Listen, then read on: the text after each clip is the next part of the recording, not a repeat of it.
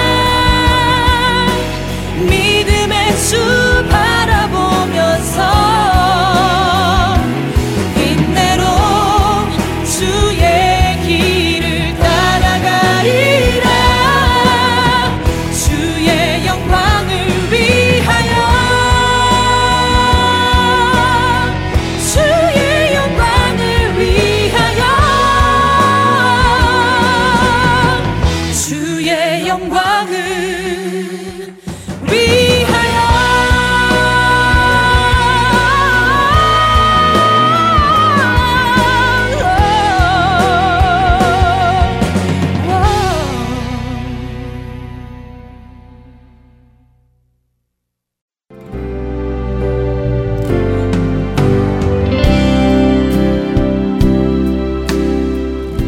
여러분께서는 할티엔 서울 복음 방송 주안의 하나 사부 방송을 듣고 계십니다. 주안의 하나 사부에서는 2017년에 방송된 종교 개혁사와 2015년에 방송된 성경 속 단어 한마디 그리고 2016년에 방송된 선지자 이야기가 준비되어 있습니다. 먼저 종교 개혁사로 이어집니다.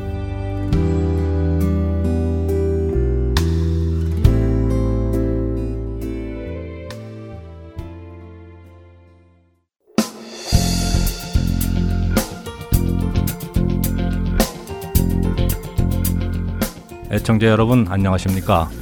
종교개혁사 진행의 최승진입니다. 지난 시간에는 마틴 루터와 동시대 스위스에서 활발하게 종교 개혁 활동을 했던 츠빙글리에 대해서 알아보았습니다. 츠빙글리 이후 또 다른 사람들을 통해 스위스의 종교 개혁은 이어져 갔는데요. 오늘은 그중 가장 영향력 있는 종교 개혁가로 알려진 존 칼빈에 대해 살펴보도록 하겠습니다.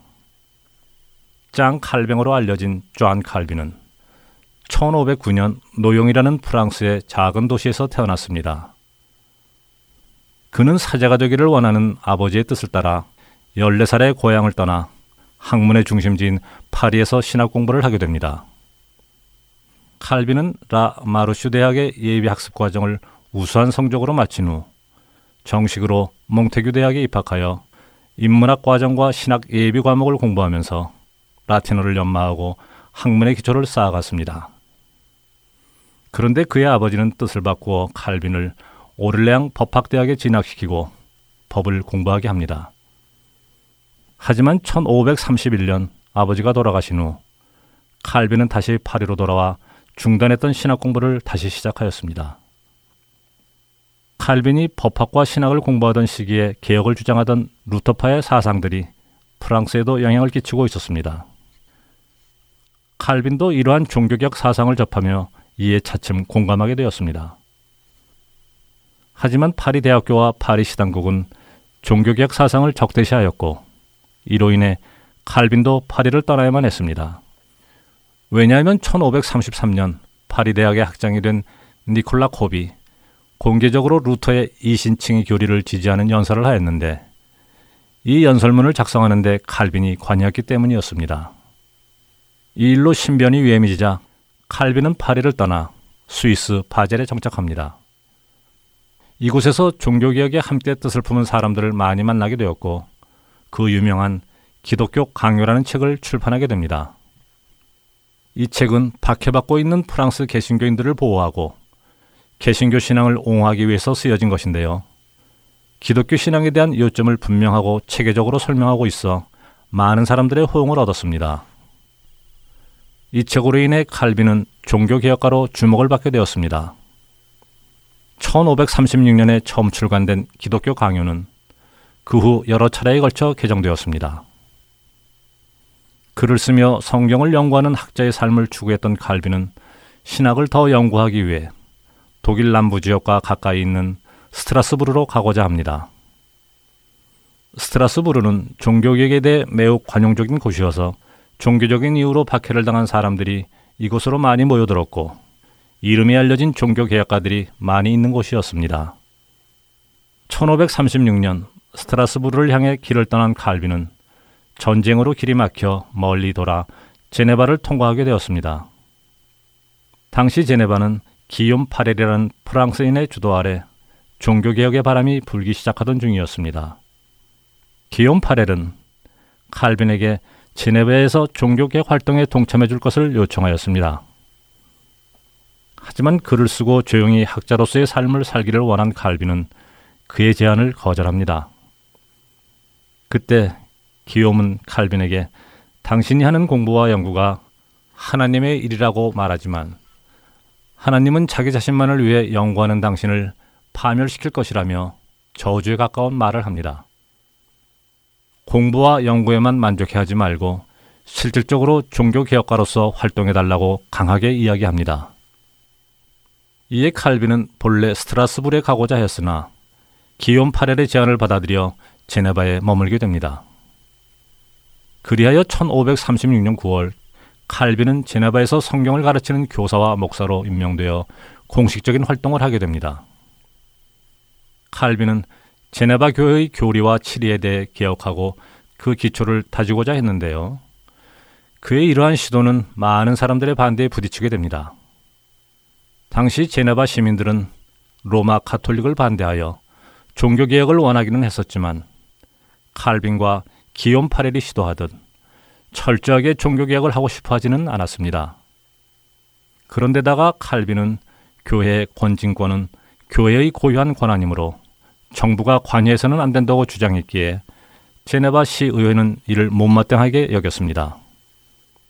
결국 시의회와의 갈등으로 인해 1538년 칼빈은 제네바에서 추방당하게 됩니다. 이제 칼빈은 제네바를 떠나 원래 가고자 했었던 스트라스부르로 향하게 되었습니다. 프랑스인으로서 스위스 제네바에서 종교개혁 활동을 했던 존 칼빈. 비록 그가 의도했던 것은 아니었지만 제네바에서 종교개혁을 시작하게 되었고 약 2년간의 개혁 활동은 많은 사람들의 반대에 부딪혀 겉으로 보기엔 실패로 돌아갔습니다. 그런 그가 어떻게 루터와 더불어 종교개혁의 가장 대표적인 인물로 남게 되었을까요? 다음 시간에는 제네바를 떠난 이후 칼빈의 사역에 대해 살펴보도록 하겠습니다. 종교개 역사 여기서 마치겠습니다. 안녕히 계십시오.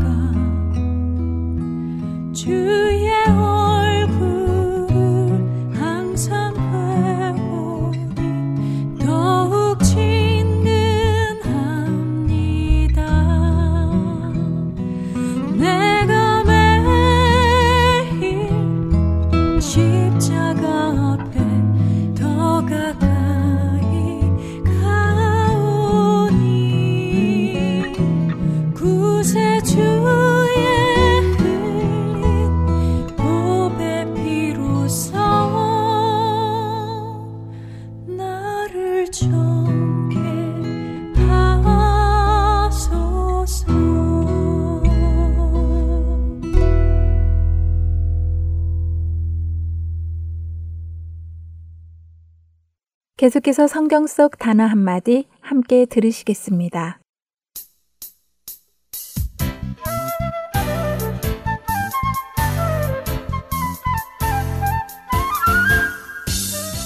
여러분 안녕하세요. 성경 속 단어 한마디 진행의 이다솜입니다. 흔히 우리는 말세에 살고 있다고 이야기합니다. 세상의 끝에 살고 있다는 말이지요. 요즘 세상에서 일어나는 일들을 보면 정말 세상의 끝이 가까워지고 있다는 것이 느껴지기도 합니다.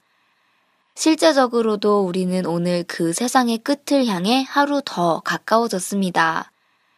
이렇게 세상의 끝이 가까워질 때 성경이 우리에게 어떻게 하라고 경고해 주시는 말씀이 있습니다. 바로 미혹을 받지 말라 하는 말씀입니다. 예수님께서도 세상 끝에 무슨 징조가 있겠느냐 하고 묻는 제자들에게 친히 마태복음 24장 4절에서 너희가 사람의 미혹을 받지 않도록 주의하라 라고 경고하시지요. 미혹. 미혹은 과연 무엇이길래 예수님께서 미혹을 받지 말라고 하실까요?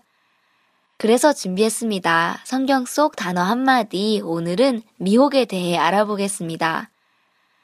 미혹은 헤매다, 길을 잃다, 유혹하다의 미와 의심하다의 혹으로 이루어져 있는 한자로 된 단어로 무엇에 홀려 정신을 차리지 못함, 정신이 헷갈리어 갈팡질팡 헤맴이라고 이해할 수 있습니다. 미혹의 헬라어 원어는 플라나오인데요. 의미는 방황하다, 방황하게 하다, 길을 잃다, 속다, 잘못하다, 헤매다, 길을 벗어나다의 뜻을 가지고 있다고 합니다. 그래서 미혹이라는 말은 신앙에서 벗어남, 구원의 길에서 떠남이라고 해석할 수 있습니다.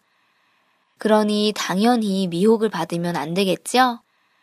미혹을 받으면 우리가 구원의 길에서 벗어나고 떠나게 되니 말입니다. 미혹이라는 이 단어의 히브리어 원어인 파타라는 단어의 사용을 보면 그 의미는 더욱 와닿게 되는데요. 신명기 11장 16절을 보면 너희는 스스로 삼가라 두렵건대 마음에 미혹하여 돌이켜 다른 신들을 섬기며 그것에게 절함으로 라고 파타라는 단어를 미혹하여 라고 번역했습니다. 하지만 같은 단어를 출애굽기 22장 16절은 이렇게 번역합니다. 사람이 약혼하지 아니한 처녀를 꿰어 동침하였으면 네, 바로 꿰어라고 번역되었지요. 파타라는 이 단어는 미혹으로도 번역이 되지만 구약의 많은 곳에서 처녀를 꿰어 동침하다, 남편을 꿰다, 그리고 우리가 잘 아는 들릴라가 삼손을 깨었을 때도 사용되었습니다. 다시 말해보면 미혹은 우리로 신랑 되시는 주님을 떠나 마귀와 합하게 하려는 행위로 볼 수 있습니다. 이렇게 생각해보니 정말 미혹이 두렵게 느껴지는데요. 그래서 우리는 미혹하는 자를 경계해야 하고 미혹을 받지 않도록 해야 합니다. 우리의 신랑 되시는 예수님을 떠나서는 결코 안 되기 때문이지요. 요한일서 3장 7절과 8절은 우리에게 말씀하십니다. 자녀들아 아무도 너희를 미혹하지 못하게 하라. 의를 행하는 자는 그의 의로우심과 같이 의롭고 죄를 짓는 자는 마귀에게 속하나니 마귀는 처음부터 범죄함이라. 하나님의 아들이 나타나신 것은 마귀의 일을 멸하려 하심이라. 의로우신 주님 안에 거하며 그분의 말씀만을 의지하며 모든 것을 분별해야 할 것입니다. 어느 누구도 여러분을 미혹하지 못하게 하시기 바랍니다. 성경 속 단어 한마디 오늘은 여기에서 마치겠습니다. 여러분 다음 한 주간도 평안하세요. 안녕히 계세요.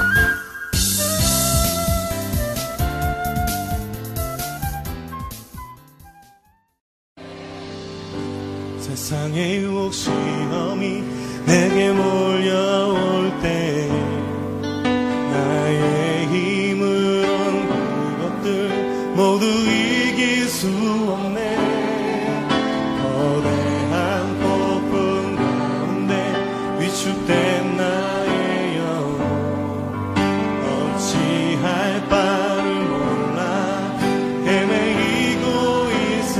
다시 한번 고백합시다. 세상의 유혹 시험이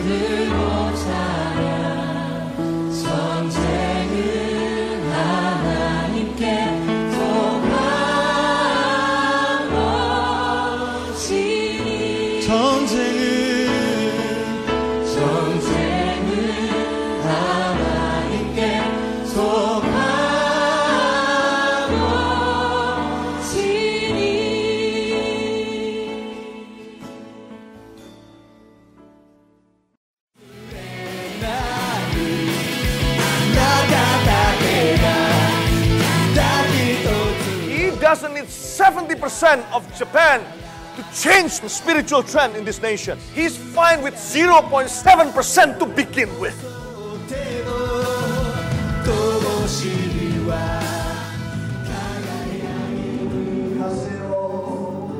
하나님을 향해 부르짖는 일본인들의 간절한 마음이 들리십니까? 크리스천 인구가 1%도 되지 않는 척박한 영적 사막 일본. 그 사막의 땅에도 복음의 씨앗이 뿌려져야 할 것입니다. 하트앤소울 복음 선교회에서는 이 일을 위하여 일본어 방송 CD를 제작하였습니다. 주위에 있는 일본인들에게 이 CD를 전하고 싶은 분들은 전화번호 602-866-8999로 연락 주시기 바랍니다.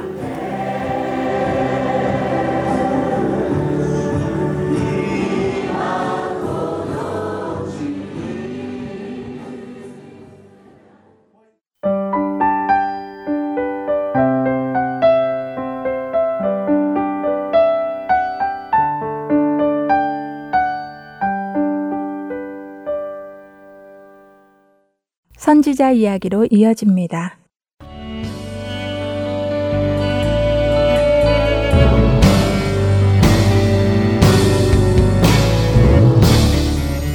시청자 여러분 안녕하세요. 선지자 이야기 진행의 민경은입니다. 안녕하세요. 최소영입니다. 네, 지난 시간까지 두 번에 걸쳐 포로 시대에 활동했던 다니엘에 대해 나누었습니다. 다니엘은 1차 포로로 바벨론에 끌려가 왕궁에서 바벨론식 교육과 훈련을 받았다고 말씀드렸지요. 그러나 그곳에서도 하나님의 백성이라는 정체성을 지키며 어떤 상황에서도 믿음으로 행하는 모습을 보여주어서 참 인상적이었습니다. 네, 다니엘은 그 당시 강대국이었던 바벨론이 다스리던 시대를 거쳐 그 후 페르시아가 정권을 잡았던 시대까지 활동하였지요. 하나님께서 보여주신 꿈과 환상을 통해 앞으로 될 일들, 바벨론 이후에 일어날 강대국들의 흥망에 관한 말씀을 전하며 결국 세상 나라들은 모두 멸망할 것이나 하나님 나라는 영원할 것이라는 것을 전하였습니다.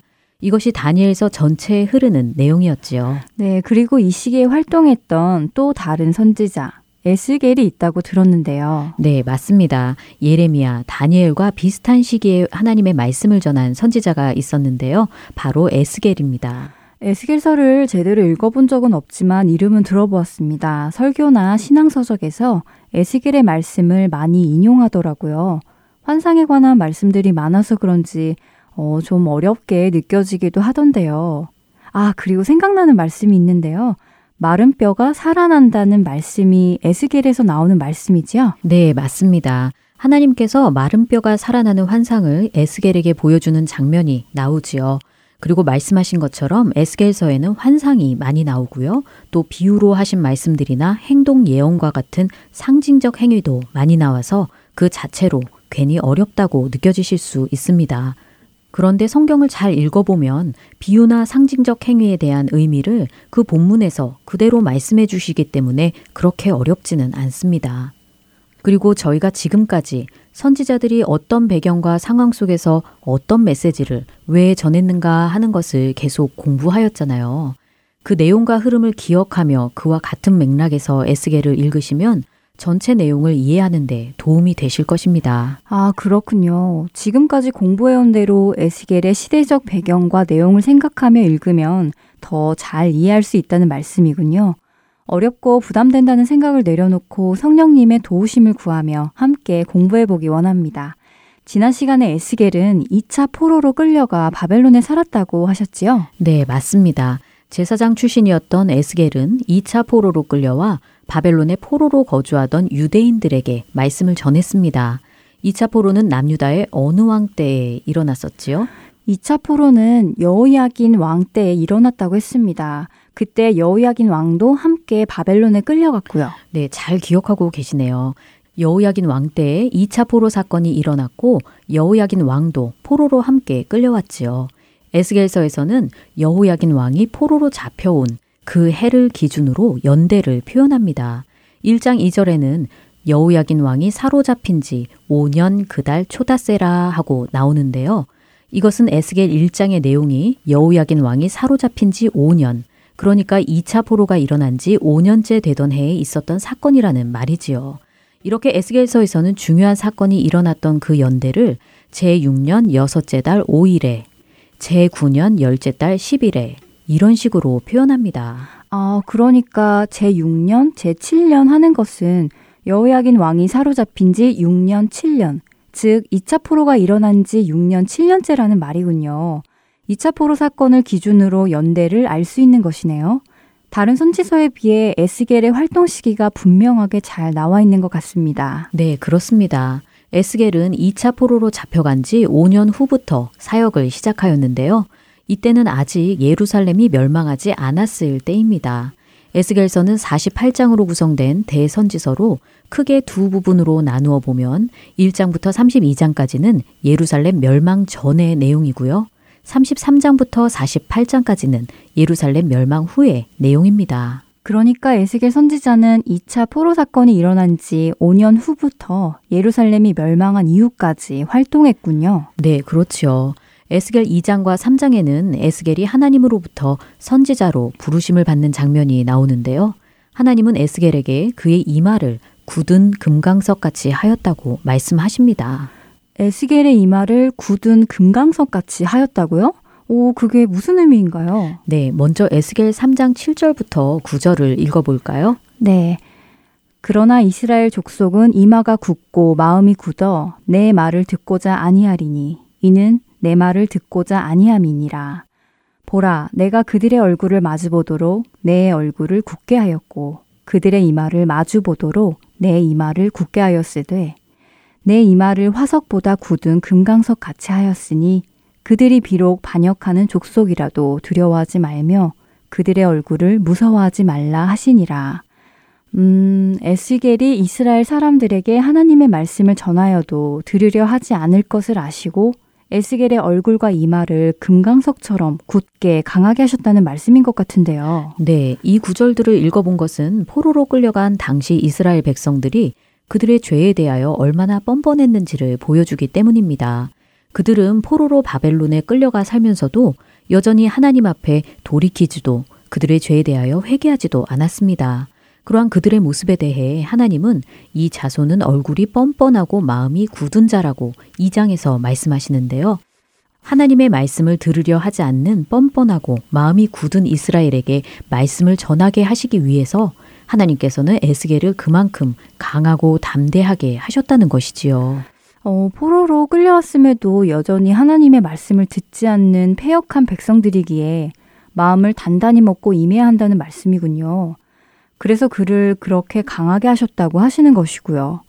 말씀을 들으려 하지 않는 이스라엘에게 하나님께서는 에스겔을 통해 도대체 어떤 말씀을 전했는지 궁금합니다. 네. 먼저 예루살렘이 멸망하기 전까지 에스겔은 바벨론에 거주하던 유대인들에게 이스라엘의 죄에 대하여 지적하며 예루살렘은 곧 멸망할 것이라고 말씀을 전했습니다.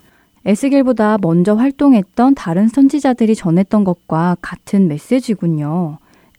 예레미야 선지자도 예루살렘의 멸망을 예언하였잖아요. 그렇죠. 비슷한 시기에 남유다 땅에서는 예레미야가 바벨론에서는 에스겔이 임박한 예루살렘의 멸망을 전하고 있었습니다. 그러나 백성들은 그 말씀을 듣지 않았지요. 바벨론에서 포로 생활을 하고 있음에도 불구하고 회개하지 않고 당장의 평강을 바라며 불안한 앞날에 대해 점을 치기도 했습니다. 심지어 거짓 선지자들은 백성들에게 평강이 있다고 하며 허탄한 것과 거짓된 점괘를 말하였습니다.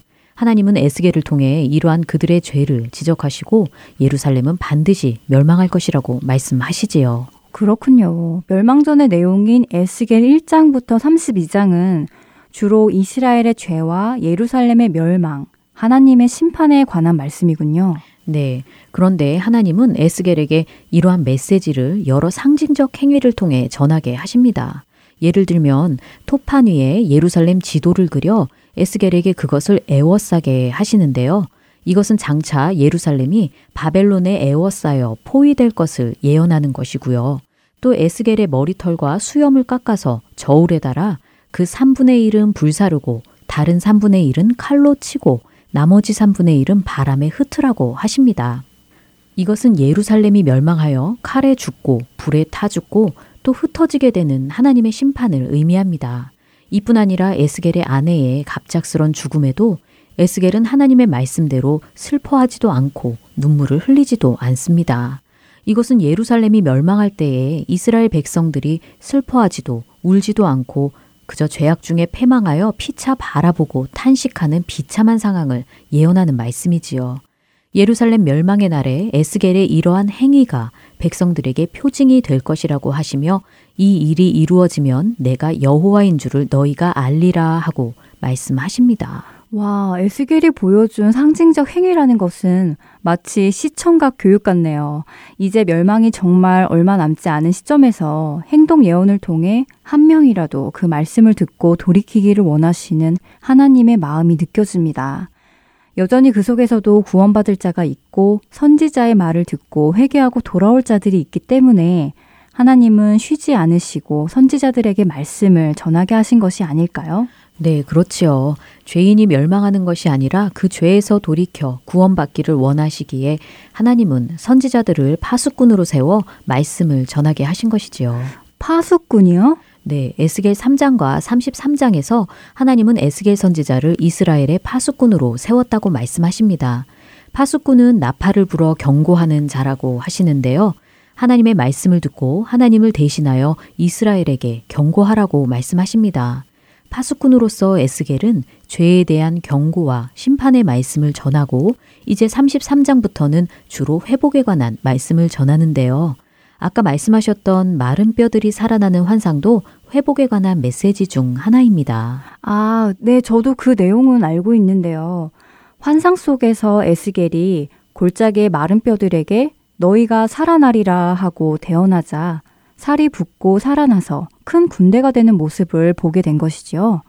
죽어있던 뼈들이 살아난다는 것은 멸망하여 죽은 것처럼 되었던 이스라엘이 결국 회복된다는 말씀인가요? 네, 맞습니다. 마른 뼈가 살아나는 환상은 에스겔 37장에 나오는 내용으로 예루살렘 멸망 후에 주신 말씀이지요. 하나님께서는 이 뼈들이 이스라엘 온 족속이라고 하십니다. 바벨론에 의해 멸망하고 흩어져서 소망이 없는 포로 상태를 의미하는 것이지요. 그러나 하나님은 그들의 무덤을 열고 그들로 거기에서 나오게 하고 이스라엘 땅으로 들어가게 할 것이라고 하십니다. 또 하나님의 영을 그들 속에 두어 그들이 살아나게 할 것이라고 말씀하시지요.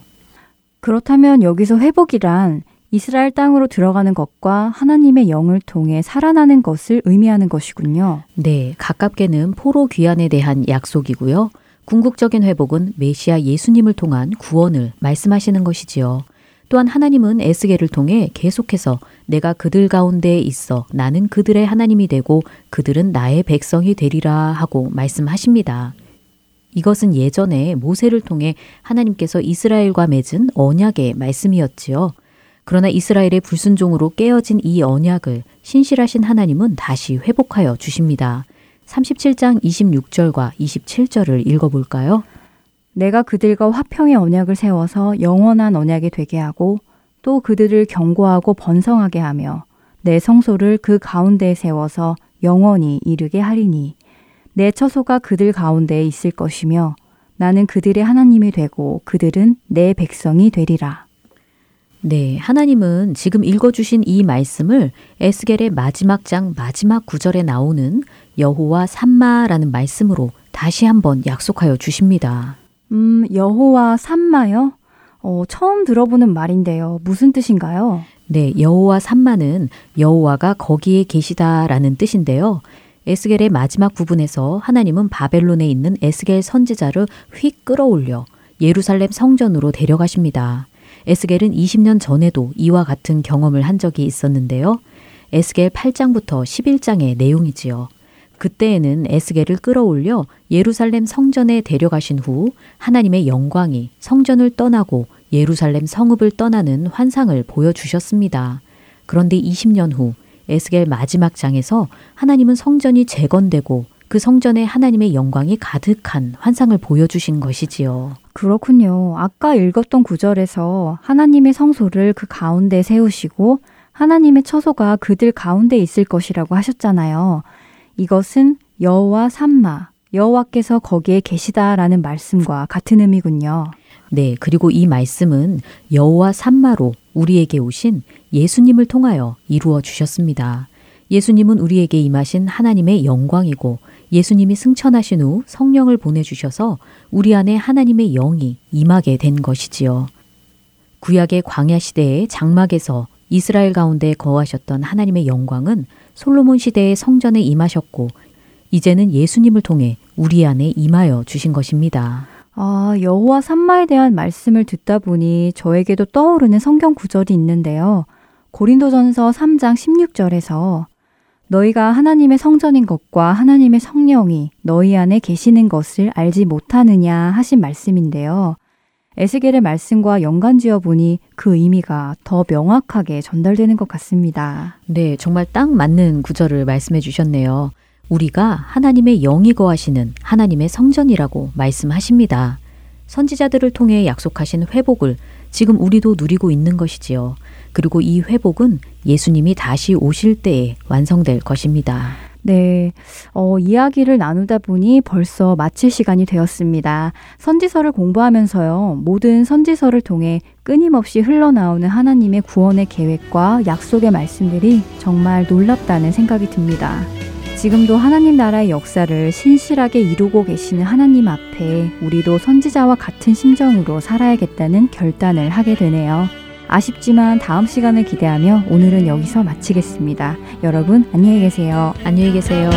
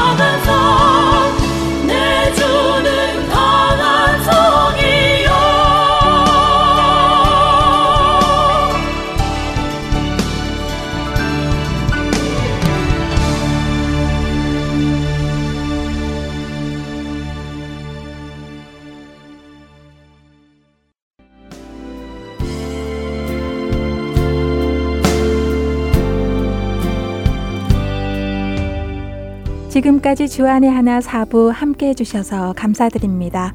다른 지난 방송들을 더 듣고 싶으신 분들은 홈페이지 www.heartandseoul.org에서 특별 방송을 클릭하셔서 들으실 수 있습니다.